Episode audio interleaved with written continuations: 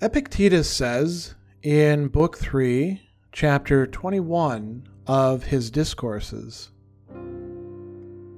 Those who have learned the principles and nothing else are eager to throw them up immediately, just as persons with a weak stomach throw up their food. First, digest your principles, then you will surely not throw them up this way. Otherwise, they are mere vomit, foul stuff, and unfit to eat.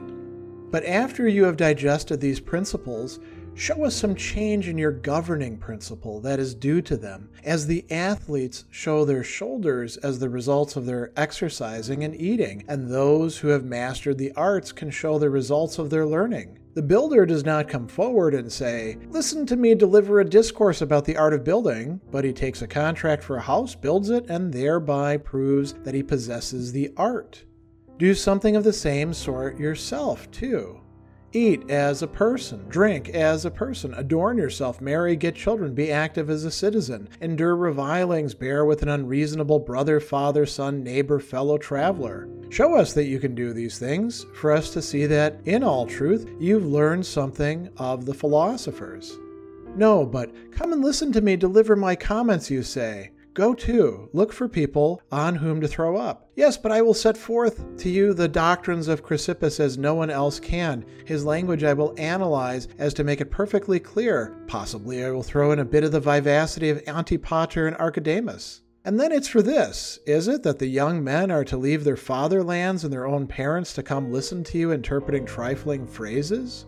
Ought they not to be when they return home forbearing, ready to help one another, tranquil, with a mind at peace, possessed of some provision for the journey of life that starting out with it they will be able to bear well whatever happens and to derive honor from it?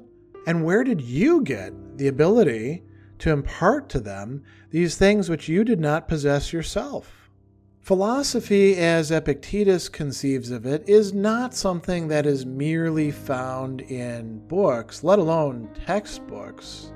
It's something that you internalize, that you digest and make part of your very fiber. You notice here he uses the example of athletes. It's not enough simply to eat and convert what you're eating into your own material. You have to exercise as well and build up those muscles. Show me your shoulders, he says at another point about athletes. And the way that you do that is by demonstrating that you can take your philosophical perspectives and genuinely apply them rationally apply them to situations, enduringly apply them.